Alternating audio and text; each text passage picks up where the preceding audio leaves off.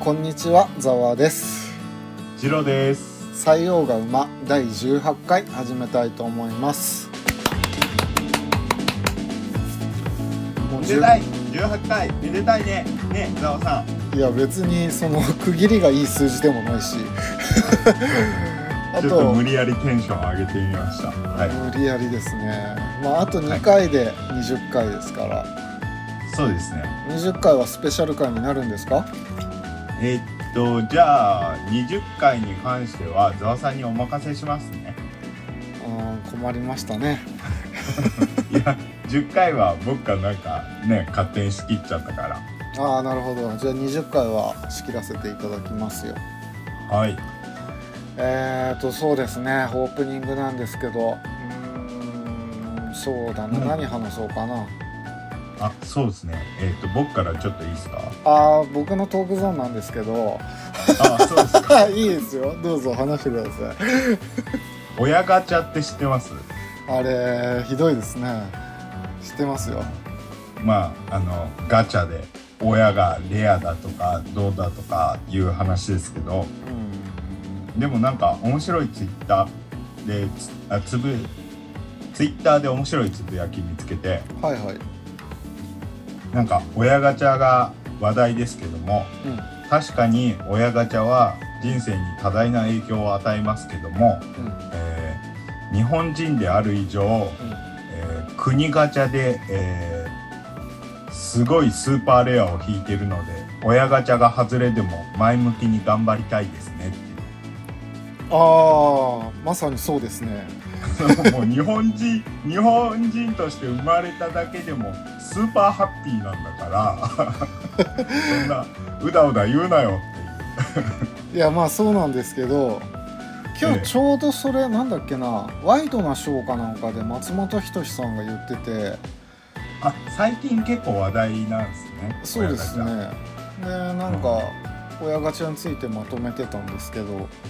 結はいは局いなんか若い人たちが軽いノリで言ってたのを大人が深刻に受け止めすぎただけだって言って ていやまさにその通りだなと思ってなんそうかですじねょ冗談交じりというか遊びでなんか言ってたものをなんか大人たちが重く取って今話題にしちゃってるだけのような気しますけどね。だからあれでしょもう最近のメあの 報道メディアの方々は結構こうねあのネットニュースでも何でもこう面白そうなネタ見つけたらそれを結構拡大解釈して報道するみたいな。そうなんですよね困っちゃいますよね多分なんか本当ですなんか偉い持ち上げ方が なんかすごい深刻に受け止めてるけどそんな本気でいろいろ思ってるわけでもないような気しますけどいねや僕そのごめんなさい何度も言いますけどテレビがないのでわかんないんですけど結構テレビではそんな困った風に 結構取り上げてるんですか、なんか普通に芸能人たちが真面目に答えてましたよえ ーあすごいな、えうんなんか何なんだろうなってーまあそんな感じあいくらでもあの喋るネタはあるんですけどあ何ですかもう一個ぐらい行きましょうかあ言ってくださいえっと、えー世界四大文明ってあるじゃないですかでも今時ってその、えーその古代文明の、えー大きい文明として、えー世界四大文明って取り上げあの教えられてるのほぼ日本だけらしいです何ですと何ですか何ですかこれね知っといた方がいいと思いますマジでどういうことですかは結構有名な話なんですけど、いなんかえーっとなんかむ昔は、うんまあ、その四大文明を大きな文明として考えてたらしいんですけどはい、なんかどんどんいろんな文明が発掘されてきてうん、で20年くらい前かなに、まあ、有名な学者さんがうあのえー世界八大文明っていうのをあの定義し直したんですよ。ん、えー、8代8代文明そうそうそうそうあでその今世界では8大文明が主流らしくて、うん4大文明って教えてるの日本だけっていうあとあと中国もかなあうーんでも歴史ってもうどんどん変わっていくからねよろしいですかオープニングは、そんすなっときころりでしましたえー、と本日はですね、はいはいえー独裁者月間最後になりますあ、まあはいとりあえず最後ですそうですねとりあえずの最後となりますはい今回はイタリアの独裁者でありますはいベニート・ムッソリーニさんについてお話ししたいと思います待ってましたムッソリーニいやーこの人どうしましょうとりあえずまた年表からいきますね、あざっくりはざっいくり年表からバツッといきますよはいえーまずですね1883年、 1883年はい、えーイタリア王国のフォルリ近郊の町にポルリフォルリあフォルリはい近郊の町に鍛冶屋と教師の両親のもと長男として生まれました、はいえー次1901年18歳の頃はい師範学校を出席で卒業しましてあ頭いいんですねこの人すごいインテリで頭いいです、はいはいえー教師になりますはいはいはいでい1年後に辞職してスイスに移住します、スイスに移住し移住しまあす移住はいはいはいで1903年二十歳の頃にうんうんスイスのイタリア語圏で労働運動に参加するんですよはいでストライキに参加して逮捕され国外追放を受けますまあおースイスから出てやんちけゃやなスイスからまたイタリア戻れって言われちゃうんですねこれが二十歳の頃です、あちなみになんでスイスに移住しはったんですあか、ね、の見識を広めたかったからって言われてますねああなるほどなるほどはいでもさこういうストライキとかさ自分たちが18とか20歳の頃を考えるとさ、はいはこういう労働運動に参加したりとかさい、うんうん、ストライキに参加して逮捕され国外追放とかさはいちょっとイメージできないよねうーんあれですよねそのなんていうんですか国外追放ってすげえすごいことに思えるけど、はい、あはいの、向こうって陸続きじゃないですか、ああまあそれも一つありますねはいはい、はい、そうそうそうそうだからそんなに俺らが思うほどすごいことじゃないのかもしれない いやーでもこんな今こんな体制に戦うような学生さんとかいないでしょまあでもその世の中のその雰囲気とかもあるじゃないですか俺らめっちゃ平和じゃないですかあーあどこだったっけ早稲田だったっけなはいはいあーちょっと大学名は忘れたんですけど私立の確か大学だったんですけどはいコロナ禍で学校の授業がほとんどリモートになったんですようんうんだから学費の一部を返還しろって学生が大学側を訴えたらしいんですねあーなんか聞いたことあんなうんでそういう元気ある学生もいるんでまだまだ捨てたもんじゃないなって思いましたなるほどいやはすごい正しいまっとうまっとうな意見だなって思いましたよああなるほどなるほどえっ、ー、とごめんなさい戻りますねええええ1905年22歳の時にイタリアに帰国し、はいえー兵役に就きますああはいはい平気にねはいで1906年23歳の時に兵役に就いてたんですけど1年後に除隊してオーストリアとの国境近くの町で再び教師になりますうーんあそのまま軍隊に入らなかったんですねそうですね1年で辞めてますはいで1908年25歳の時に社会党支部の地方機関紙の編集長になりますおおなるほど優秀ですねはいで1910年27歳の時に、まあ、オーストリアからまた帰国して、はいえーミラノの党本部から新しい機関誌の設立を任されますえー1914年31歳の時にはい第一次大戦が勃発しまして、はいえー社会党に内部対立が起こります、うんで社会党にを見限ってですねムッソリーニは、ははいで持論を展開した後、えー除名処分を受けます社会党からああはいで1915年32歳の時に第一次大戦に志願して参戦しますああはい俺も戦争に参加するぞって言ってはいはいはいで2年後に軍曹に昇進してますはいで1919年36歳の時にイタリア戦闘ファッシというのうん後にこれはこ国家ファシスト党って呼ばれるようになるんですけど、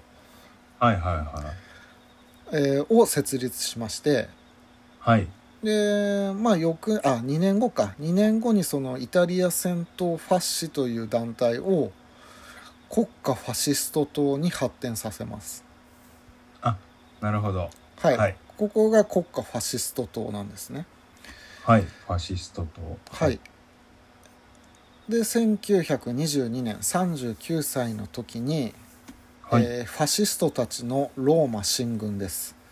あちょっと待ってくださいはい何でしょすみませんファファシストってどういう意味ですかう、えーまあ、ファシストっていうのは、まあ、ファシズムをうんうーんなんて言うんだろう支持してることなんだけど、うんうんそのファシズムってじゃあなんだって話になりますよね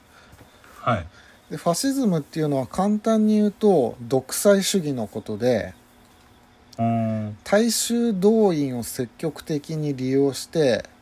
はい市民的自由や人権を無視する国家主義を掲げ反対派を弾圧することなんです、うーんこの政治体制や思想がファシズムと呼ばれてまして、なるほどこのファシズムをやってたのがムッソリーニのファシスト党で、ドイツでいうとこれがナチ党にあたりますねああなるほどでよくヒットラーとムッソリーニっていうのは似てるところがあって比較されることがあるんですけど、うんうんまあ、それについてはちょっとまた後で触れたいと思いますはいわかりましたえっ、とどこまで話したんだっけなファえシースっと国家ファシスト党にグレードアップしたトああそうですでファシストたちのローマ進軍第一次ムッソリーニ政権が誕生しますはいああれっすけその頃のイタリアってあんまりこうなんて言うんですか統一されてないっていうかそれはとりあえず今年表を追ってるだけなんであわかりました後で出てきますんでちょっとお待ちください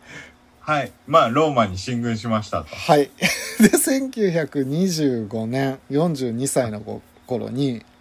1月の議会演説で独裁を宣言します。うんうんえーで、6月の党大会ではイタリア国民のファシスト化を宣言。うんはいで、1934年、51歳の時、はいえーヒットラーと会談を行います。はいはいまあ、その時ムッソリーニはですねヒットラーのことを、えー人間性に嫌悪感を抱いてたらしいんですけどはい政治能力を高く評価しドイツイタリアの友好を深めてます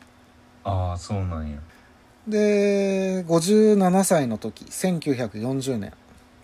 はい57歳ですね第二次世界大戦への参戦しますはいはいはいこの時日本ドイツイタリアの三国同盟を結びますうんなるほど有名な話ですねこの三国同盟、はいえー1943年60歳の時、はいえーまあ、戦第二次世界大戦で戦況が不利になり、はいえー国王に首相を解任された後幽閉生活を送りますはいはいで1945年61歳の時、はい、えードイツの支援で再びファシスト指導者となりますけど、えーまあ再度失脚してはい4月28日に愛人のペタッチさんと共に銃殺されますあらあ銃殺されたはいあまあ去年61歳ですねあーなるほどまあこんざっとですけどこんな感じなんですけどはいはいはいじゃあちょっと分かりやすく一つ一つやっていきましょうはいはいえーまずですねイタリアが第一次世世界大戦に参加したのは、うんはいえーイギリスフランスとある約束を交わしたからだったのうんうんうんその約束っていうのはイギリスとフランスの味方として参加する代わりに、はい未回収のイタリアを譲渡してもらうというものだったんですよほうはいでこの未回収のイタリアってなんだとうんうんうんでこれっていうのはイタリア人が多く住んでいるのにもかかわらず、はいはいえー他国に領有されてる地域のことを言ったんですねおお未回収それのはイタリアどこにあるんだはいそれはですねイタリア人が多く暮らすファウメという地域、ファノメファフィフィウメだフィウメフィフィウメはいああえっ、とあれですか今のイタリアのかなり北部の方そうですねこれがねあなユーゴスラビア領だったんですよああなるほどはいはいはいはいだからここはでもイタリア人が多く住んでんだからイタリアのもんだろうって言ってたんですけど、うーんなるほど、まあ、このことでイタリアとユーゴスラビアの関係は悪化してるんですねはいはいはいで両国の対立を見かねた国際連盟ははい1920年にファウメを自由視とすることを決定したんです自由視はいこのことでファウメは国際連盟の管理下に置かれることになったんですねだからまあなだるほどどこの国でもなくて国際連盟のえー、まあ自治下にあるとそうそうそうそうはい統治下か、うん、まあこんな感じで領土を増やすことができなかったのよイタリアははいはいでベルサイユ体制に不満を持つようになりましたと、えーでまあ戦後のイタリアははいあの深刻な不況に悩まされたんですね一応そのす戦勝国あ戦勝国じゃないのかいや戦勝第国二大戦いや第一次世界大戦の戦勝国にもかかわらず深刻な不況に悩まされてるのよああ今あれですね第一た大第一次大戦後の話ですねそうですそうです、はいはいまあその理由が第一次大戦中に多くの物資を前線に送ったためにはいあの国内の物資が不足してたんああなるほどでまあ自動的に労働者の給料も低くなって失業者の数も増えてったとうんうんうんまあこうした状況の中北イタリアでは労働者が工場を占拠しストライキを行う事件が発生したりうんうん集団で仕事放棄したりうんまあもう基本的なストライキだよねこれはいはいは給料安いぞっつっていうんえーでもまあこの北イタリアのストライキは結局政府によって鎮圧されるんですよはいで当時の政治のい実権を握っていたのはイタリアの社会党はいこれは社会党政治政党ねはい社で会主この時ムッソリーニさんは社会党に入ってるえーっと一時入ってましたねただこの時、まあ、さっきの年表でも言った通り喧嘩してあの党から離党してますねなるほどはいはいでまあ労働者のけ救済を目指すはずの社会主義政党が労働者の弾圧を行ったんで、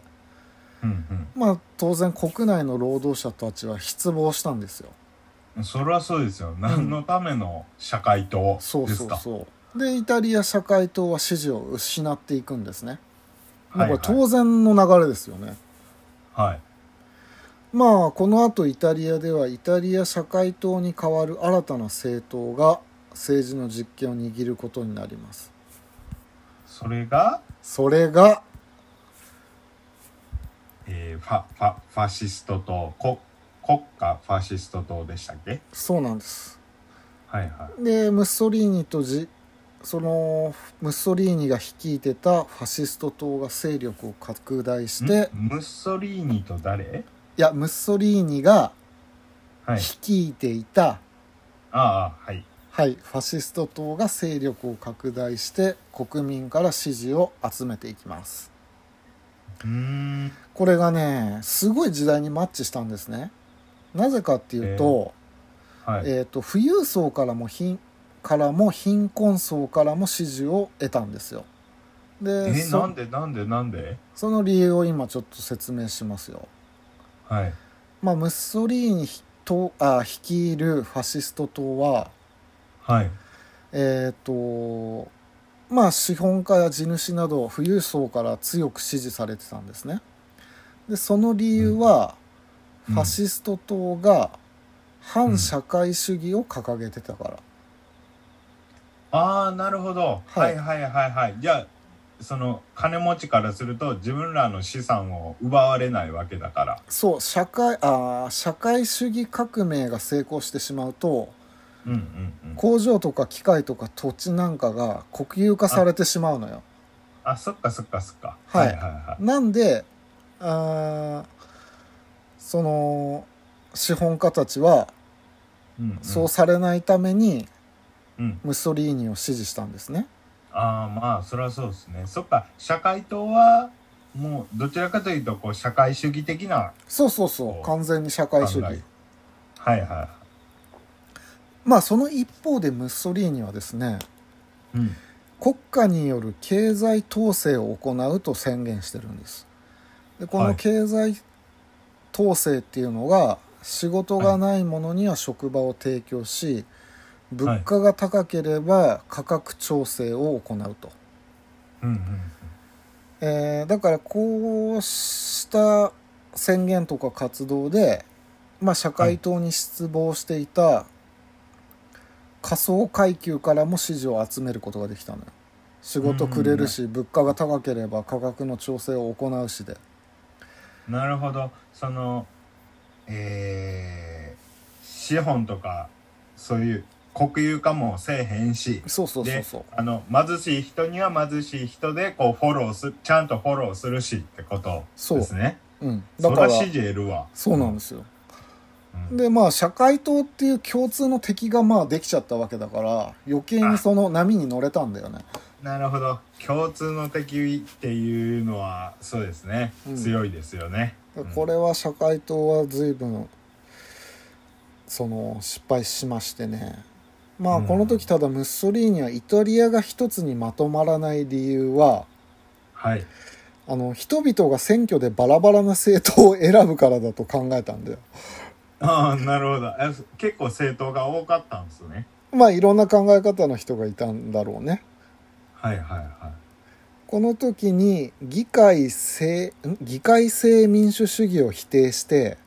いうんファシスト党による独裁を主張したんだよなるほど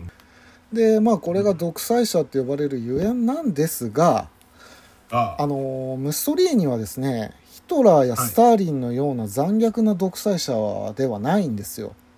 うんうんそのその昔強かった祖国イタリアを盛り返して、はい、まあ、日頃バカにされてるイギリスやフランスに目に物言わせてやろうってこう躍起になってたんですね。なるほどうん、でまあ政政治的な敵とか共産党員を迫害したのは確かなんですけどでまあドイツからやいやい言われてはい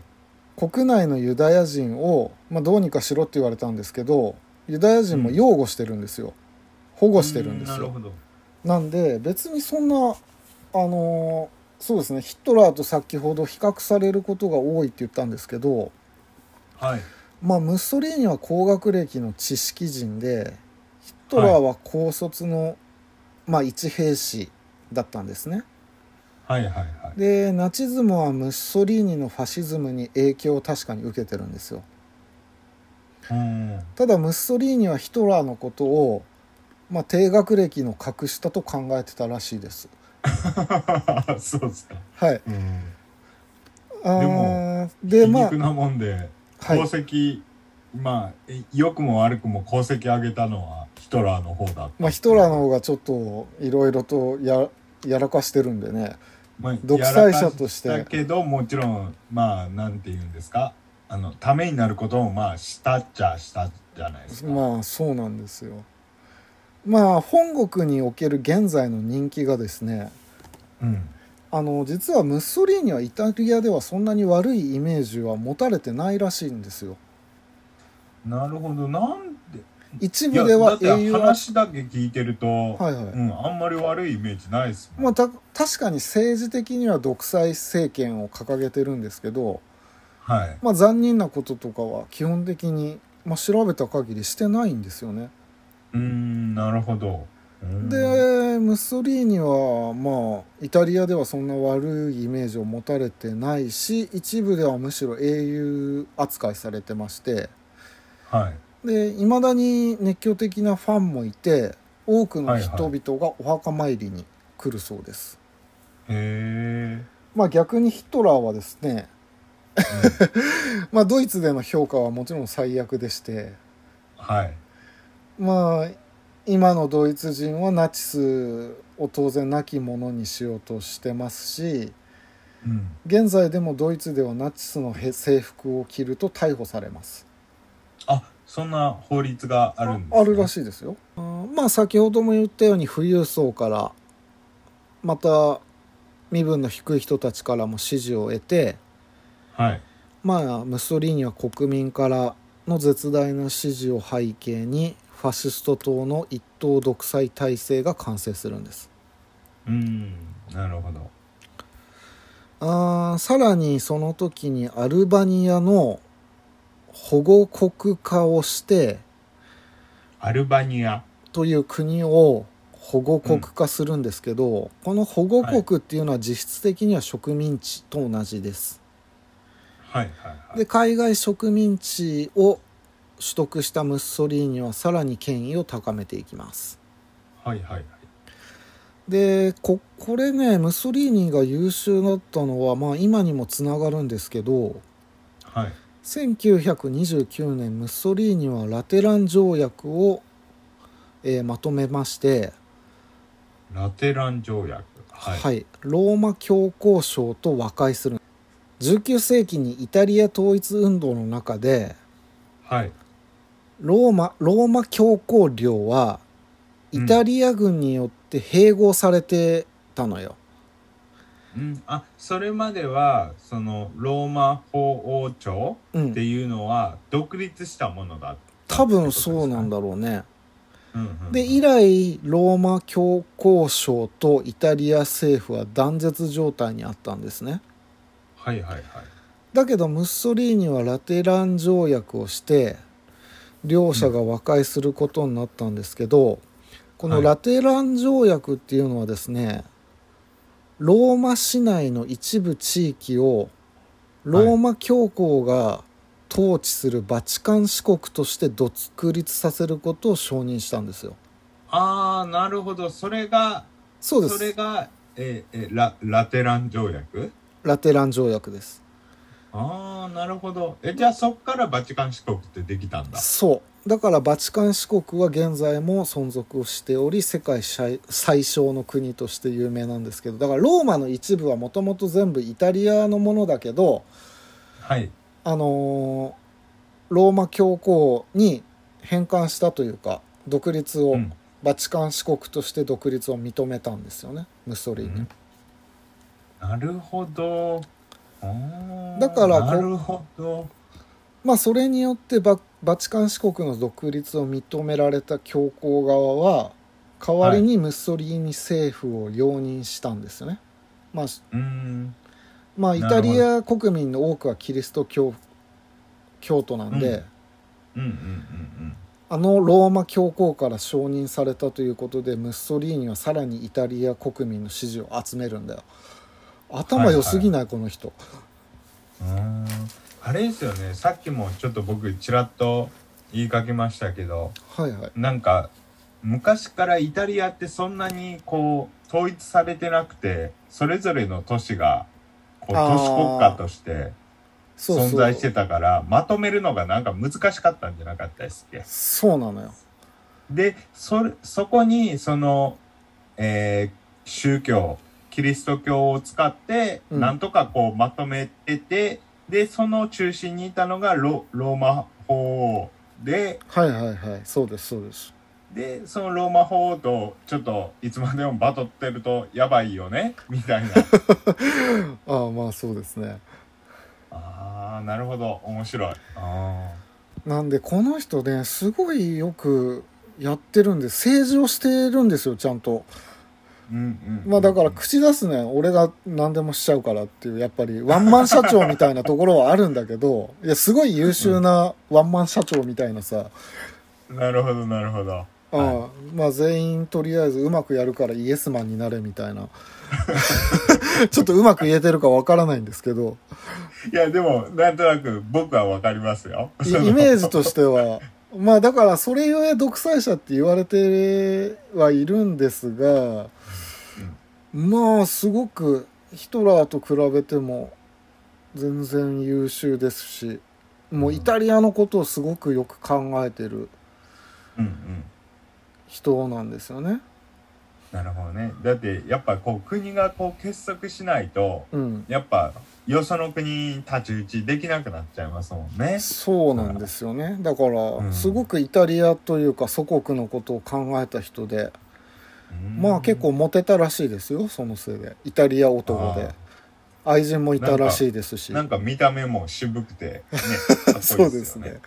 ちょっとマフィアっぽいけど。はいはいスキンヘッはドいやはいかわ、ら。かりますよまあムッソリーニはヒトラーに対してですねいろいろいくつか言葉を残してるんですが、えうんーすげえなんかバカにしてるっぽいですけどね。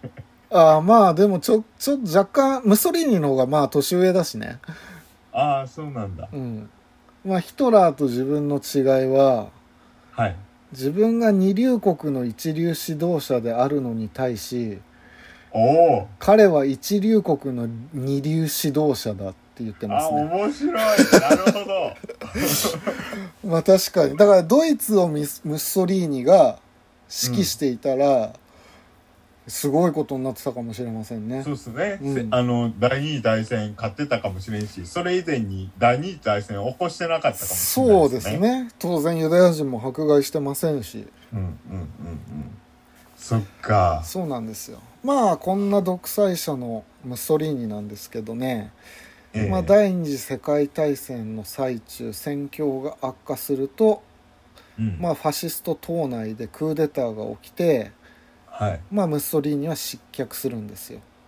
あーやっぱそのムッソリーニさんほどのこう頭のいい人でもやっぱイタリアをまとめて戦いに勝つのは難しかったわけですねまあイタリアをまとめてって第二次世界大戦なんでうんこの日本ドイツイタリアの連合軍がもう負けちゃったんで、ああ、まあ、戦争に負けけるとやっぱ誰かが責任取らないとしょうがないんですよねうんうんまあこれで幽閉生活を送ってたんですけどうんまあその時同盟を結んでたドイツに救済されて支援を受け、再びファシスト党の指導者になるんですが、うん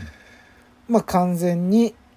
戦争に敗北して再び失脚うんで1945年連合軍の支持を受けたパルチザンに捕らえられ銃殺され遺体はミラノのロレート広場で逆さ吊りにされました見せ物みたいにされちゃったんだねこれああなるほどうーんまあまとめるとですねはい。まあ、第一次世界大戦にファシスト党を結成しイタリアに一党独裁政権をもたらしました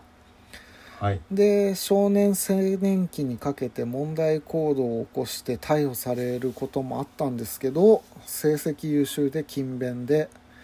はい、えーまあ、結構父親の影響を受けて政治的な関心が高かったとあーなんかそうですよね父親も結構バリバリこうせ政治政治に絡んでくる人でしたよねそうそうなんかそうそうまあ同じく独立政治を行っていたヒットラーとは政治面では協力していましたけど、まあ、個人的な友好関係は築いていなかったと、なるほまあそんなところですかねムッソリーニさんのこあーとだから今まで話してきた独裁者とはちょっと毛色が違うというか、どそうですねそうですね、うんまあこの大虐殺とかを行ったわけでもなければうんなんかすごいまあ今でも支持されてるっていう理由も分かりますしうんうんうん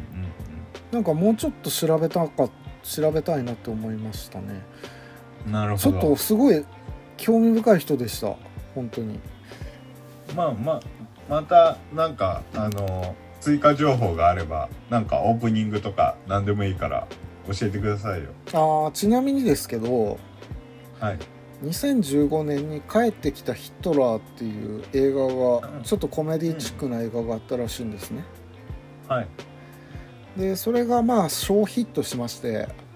はい消費とはい、えー2017年17年に